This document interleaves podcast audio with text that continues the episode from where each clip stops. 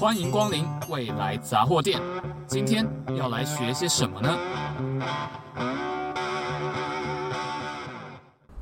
？Hello，大家好，欢迎光临未来杂货店，我是店员小蔡。那我们今天的节目呢，邀请到我们系上的江介宏老师。那江老师呢，他现在是电子所的所长。老师您好。哎，呃，陈轩你好。老师可以请您先做个自我介绍一下吗？啊、呃，好，呃，大家好。那我是台大电机系江介宏，那呃我是在二零零五年的时候呃回国，在台大这边任教。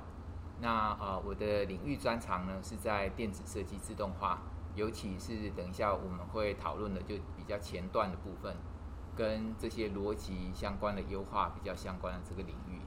就是所以说，从高阶语言，就是我们平常会写的程式。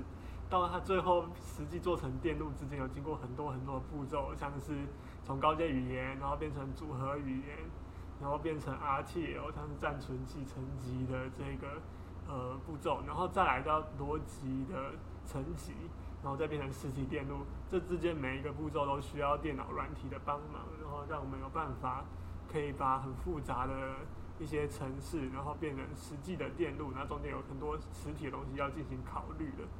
那其实大家可以想想看哦，这个 IC 的整个设计跟制造，其实像是一个盖房子的过程一样。那设计就像是说，哎，我们需要建筑师啊，需要画一个蓝图。那这个工程土木工程的人员再根据这个蓝图，把这个这个建筑房子把它盖出来，那就很像是 IC 设计跟 IC 制造的一些关系。那像我们刚刚说，从高阶到低阶哦，像是说。诶，今天我业主业主就说啊，我要一个格局方正，然后呃采光很好，然后要几间房间的这个房子。好，然后建筑师人听到之后就开始说，哦，那我就要开始画说，诶，我那我房间有哪要几间啊？然后格局要怎么样？画画好之后，接下来再去做房间内部的配置，就说，诶，房间的灯啊要放哪里呀、啊？那这个门要怎么摆？那接着更最后最后就是说，哎，我今天管线要怎么拉？那这个电话线要怎么放？然后这个地板的瓷砖要什么材质？然后它的尺寸要多少？要放几个？这种要一步一步下来，就很像是从高阶到低阶的 EDA 的过程。如果这个都是自动化的话，用软体来做的话，那就像是一种 EDA 的，就是实际的操作的感觉。是是，对，基本上就是从比较抽象层级啊、呃、入手。然后一步的一步把实际上的实体把它做出来，对。是是是。那想请问老师，就是说 EDA 从过去发展到现在，经过多久？那中间有哪一些有趣的历史呢？呃，OK，好。所以说到这个历史，实际上跟我们刚刚说的整个 design flow 也有一点关系。那我可能稍微再补充一下刚刚。说的是一个合成的过程，从一个比较抽象化层级到比较一个呃低阶实体设计，比较靠近实际上电路图的这呃抽象层级。那实际上在这个合成的过程的步骤里面呢，其实我们有一步呃不是呃不是这种合成，而是我们要做的是所谓的验证。就是说在这整个过程里面，我们还有很重要的一块，就是要去。验证说，到底我们设计的跟我们呃当初设想的系统是不是一样？然后在每一个设计层级所做的电路转换，它们之间是不是都是相呃有一种等效的关系的？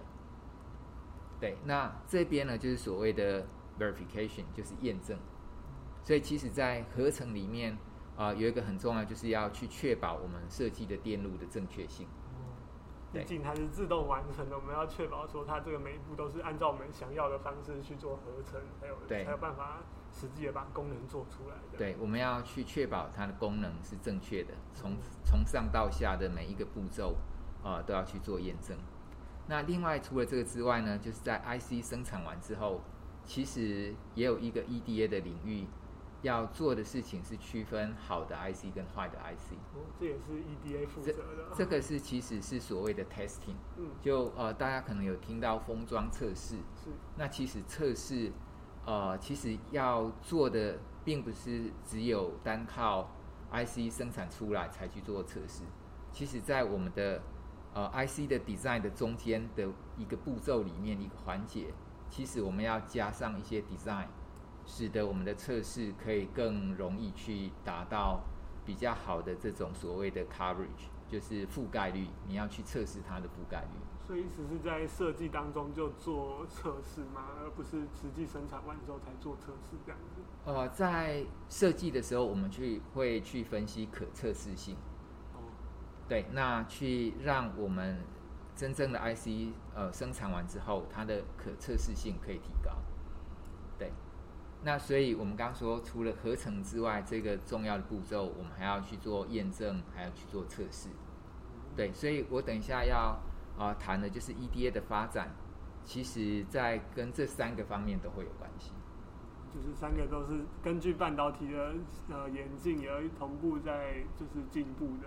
对对，就是说这三个面向，实际上在 EDA 的历史的进程里面呢，就呃很多会 cover 这三块的一些问题跟他们的一些演算法。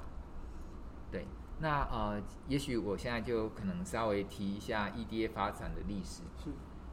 那呃，我们先说一下，在 EDA 的前身，我们先来看一下，就是说，呃，其实电路设计这个领域，在呃，机体电路发明之前，其实电路设计就已经早就开始了。因为比如说，我们在这些呃比较早期的电报，呃，实际上这些电报要发送的时候。是靠这些连线，靠这些继电器，所以其实呃，在一九三零二零年代的时候，开始这些电信网络，呃，比如说美国的 AT&T，他们就需要去呃做这些呃交换机，呃这些呃 switch 的这些呃相关的这些功能的呃电器的这些相关的设计。啊，所以其实，在我们逻辑设计的课程里面，通常是在比如说电机系的大一的课程，我们有一门叫呃逻辑设计或者叫交换电路的这个课程。那啊，实际上这个交换电路怎么样做这种 switching circuit 的这种优化呢？其实，在一九三七年，在美国有一位非常有名的电机工程师，他做的是一个跟 information theory。资讯理论很重要贡献的一个呃一个电机工程师，他的硕士论文在一九三七年的时候就在探讨，我们可以用布林代数来去描述这些呃交换电路他们的这些优化的关系。就在那个时候算是一个很前瞻的研究吗？算是一个很前瞻的研究，因为那时候也算是这种。电路设计，呃，开始比较有系统的被探讨怎么做优化，对，还是在二战初期的那个时候，一九三七年。对对，嗯，好，所以这个就是呃那个时代，基本上我们就开始去了解说，哦，怎么样去用这些数学的模型来去描述这些呃开关的呃或者是要交换电路。好那在大概一九五零年的时候呢，一些一些数学的逻辑学家，呃，其实他们就在去呃思考这些布林函数怎么样用最少的这些呃逻辑的运算去把它表达出来。那所以呃，Queen 呃哈佛大学的一个呃教授，他就是呃有一些在一九五零年代。呃，develop 一些相关的这些理论，怎么样对这些布林函数去做优化、去做化解？所以就等于说，如果把这些布林函数这种逻辑的运算变少的话，就等于说我们到时候实际做在硬体上面也会变速度变更快的。嗯哼，对，面积可以呃变得更小，速度可以变得更快。对。那刚刚有提到，就是一九五八年的时候，IC 开始发明了。那这时候呢，呃。开始就有更多的这些呃 design automation 的需求就出来了，所以呃我们可以就是稍微了解一下，在一九六零年代呢，开始就我们刚刚说的这个绕线的演算法，呃基本上那时候可能主要是呃电路板的这些绕线的问题，可能还不是机体电路的绕线的问题，还是属于这种遥控器啊那种等级的绕线这样子。对，就比较不是对 比较大的这种电路板的这些绕线的问题。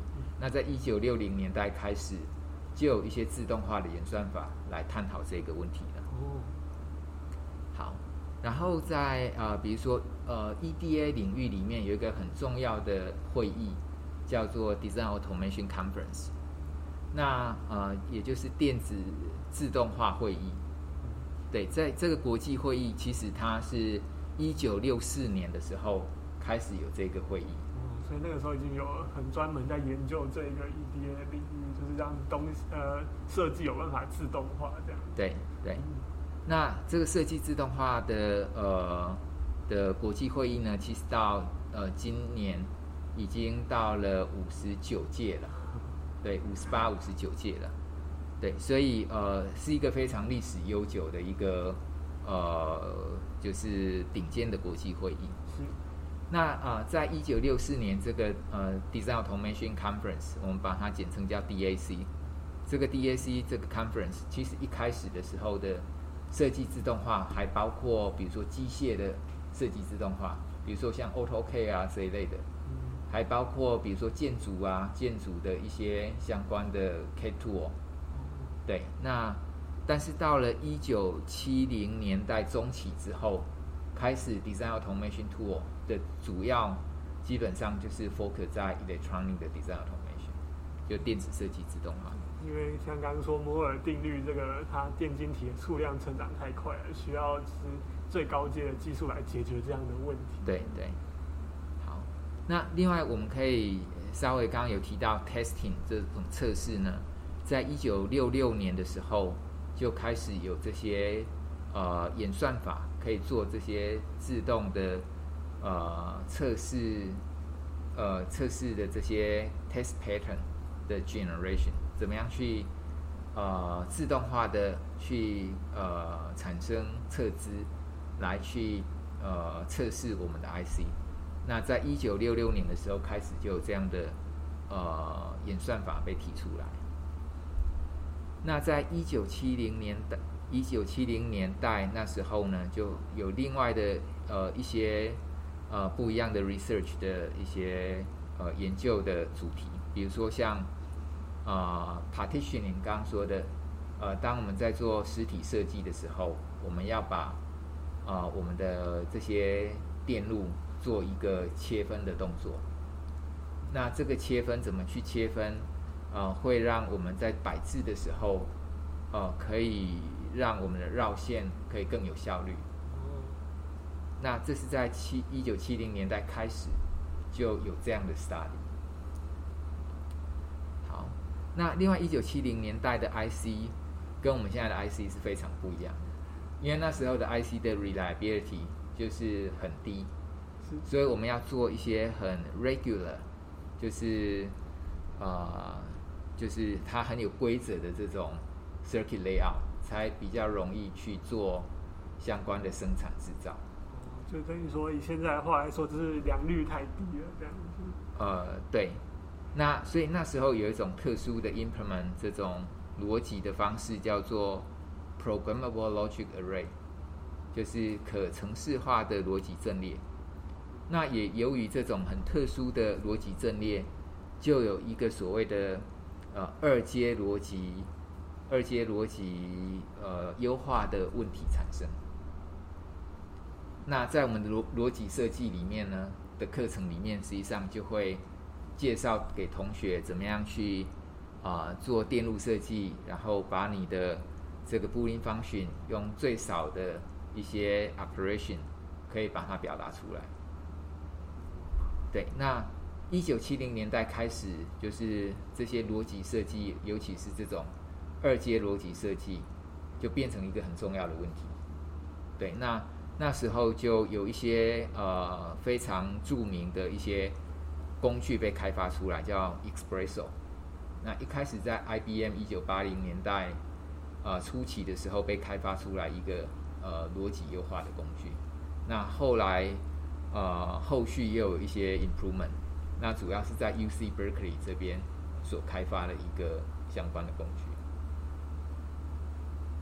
好，所以我我们大概谈到了一九七零、一九八零年代的一些相关的这些进程。那一九八零年呢，呃，又有一些更多的呃问题，因为我们的 IC 慢慢的又变得更复杂，越来越复杂。从二阶逻辑呢，现在我们要考虑到多阶的逻辑，对。然后我们刚刚有提到 finite state machine，就是呃有限状态的这些机器的这些优化，有这些记忆装置的这些暂存器的这些啊、呃、电路。那另外就是怎么样做呃暂存器的重新摆置，呃这些相关的所谓的 retiming 的问题，那也是在一九八零年代呃一个很重要的一个问题。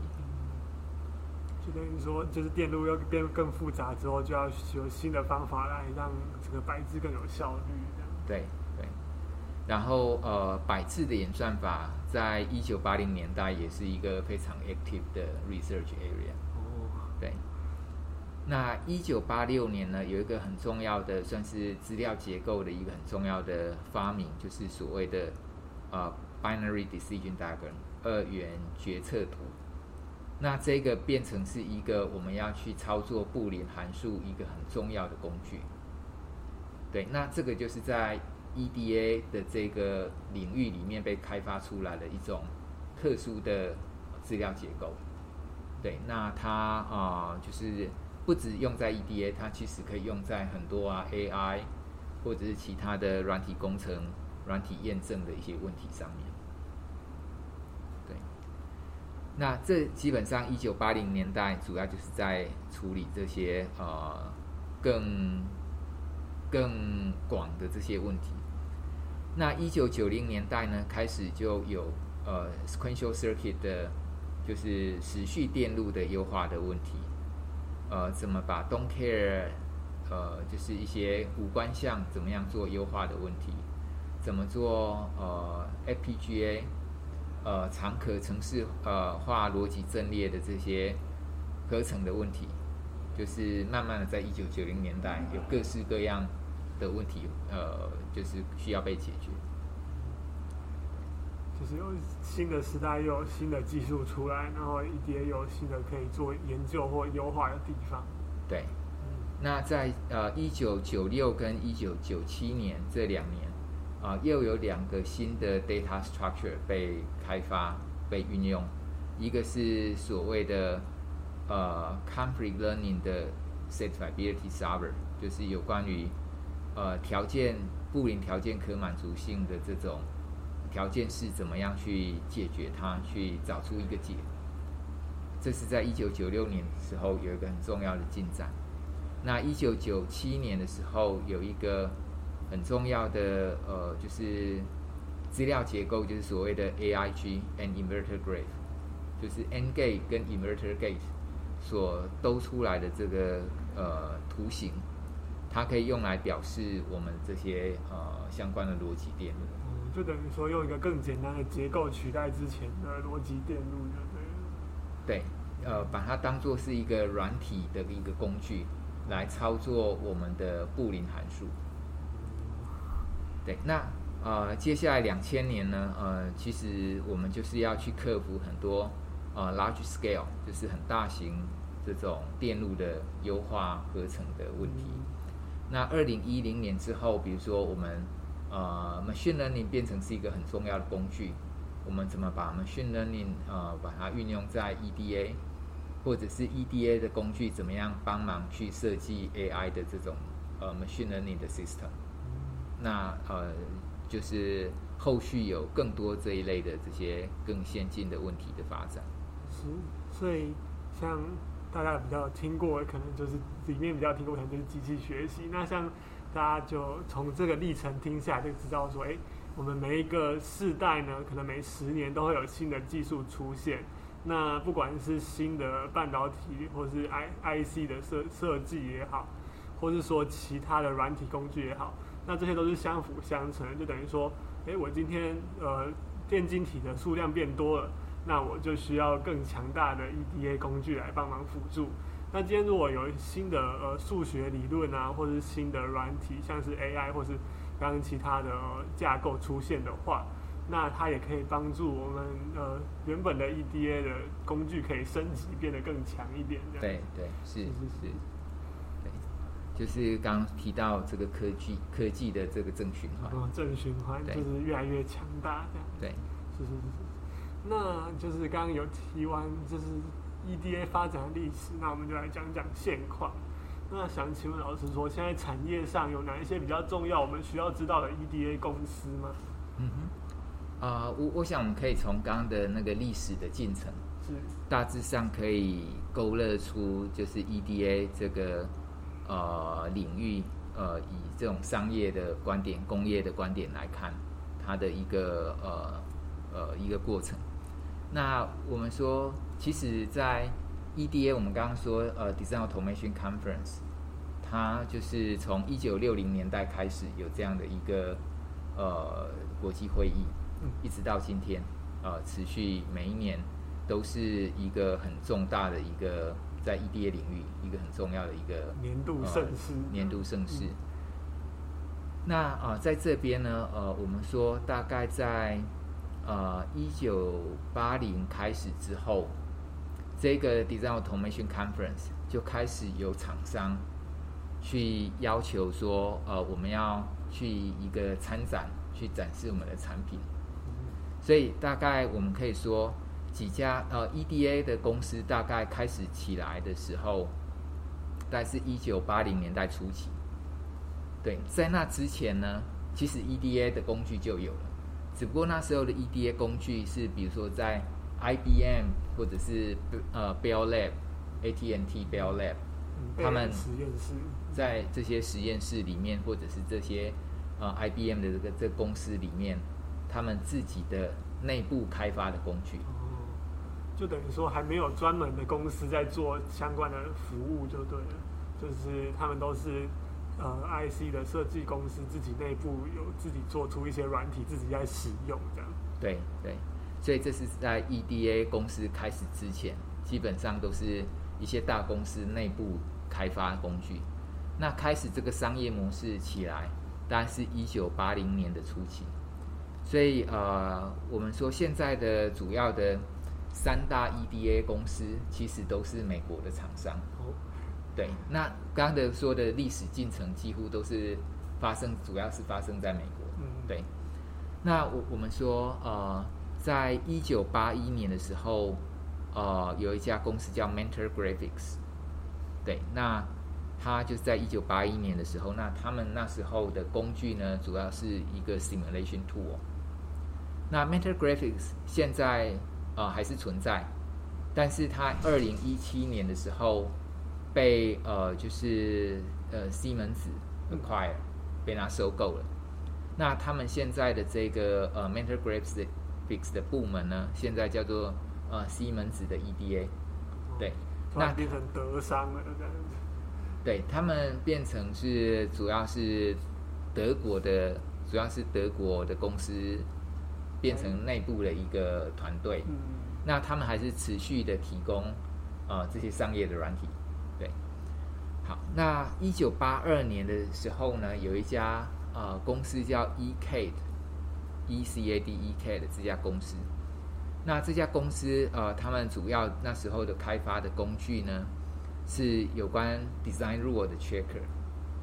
那要是为什么需要 Design Rule 的 Checker？就是说，我们刚刚说的 Physical Design，呃，实体设计的部分，我们要做这些绕线，要做这些摆置，其实我们是不能够随便绕、随便摆的。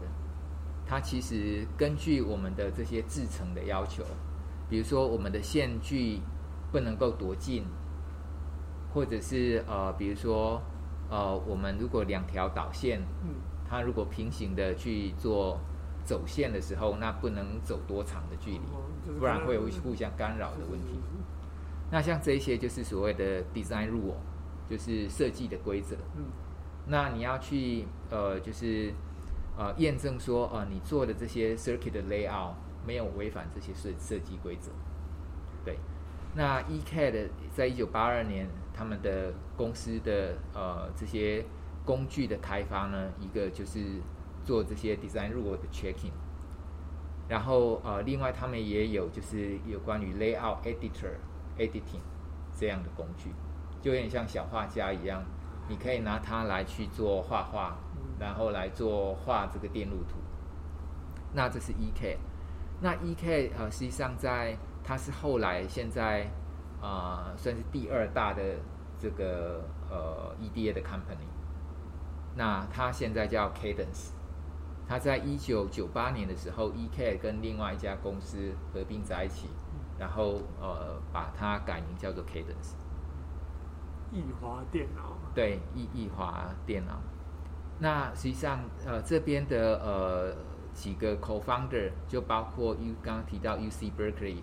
呃，就是伯克莱大学的呃两位教授，包括 Alberto Sangiovanni Vincentelli 跟 Richard Newton，呃，这两位 Berkeley 的教授，呃，基本上是 Cadence ECAD 的那个 co-founder。对。那呃，所以呃，所以这是一九八二年开始有这家公司。那另外就是另外一家呃，现在 EDA 最大的公司叫 Synopsys，新思科技。对，新思科技，它是创立于一九八六年。那一开始他们的 tool 呢是比较前段的部分，所谓前段就是比较逻辑的部分。嗯、那刚刚说我们说 Cadence，它比较一开始是着重在后段的 layout 的部分。就是。Synopsis 主要是负责跟呃人比较高阶的呃语言去做互动的，然后那个 Cadence 主要是在负责设计电路的那个方向这样。对，那呃 Synopsis 一开始他们的一些 tool 就包括呃这些呃 maker，呃就是怎么样去呃 map 这些呃电路的逻辑闸跟最后的这个 layout，呃应该说。呃，代工厂他们提供的这些 standard cell，就是呃标准标准设计的这些呃逻辑闸，怎么样把它 map 在一起？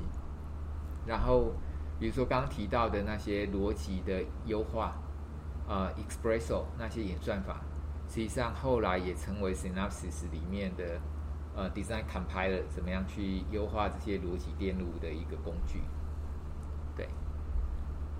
那所以基本上就是我们说现在的 EDA 公司有三大公司，就是刚刚说的 Mentor Graphics、Cadence 还有 Synopsys。对，那实际上台湾也有一家 EDA 的公司，第四大的 EDA 公司。第四大 EDA 公司。对，那呃叫 Springsoft 思源科技。思源科技。它是创立在一九九六年，所以跟美国比起来晚了十年。是。对。那啊，实际上他在二零一二年的时候呢，被 Synopsys acquire，被 Synopsys 并购了。是，在那并购之前，其实它是 EDA 的第四大公司。对，那他们主要的工具呢，就包括呃 Laker 一个 layout 的 tool，跟呃 Debussy 一个 debugging 的 tool。对。本集的节目内容在这边暂时告一个段落了。谢谢大家跟着我们一起走过 EDA 的发展时光之旅。如果您喜欢我们的节目，欢迎留下五颗星的评分，也欢迎分享给更多对科技有兴趣的朋友们。谢谢大家的支持，未来杂货店，我们下次见。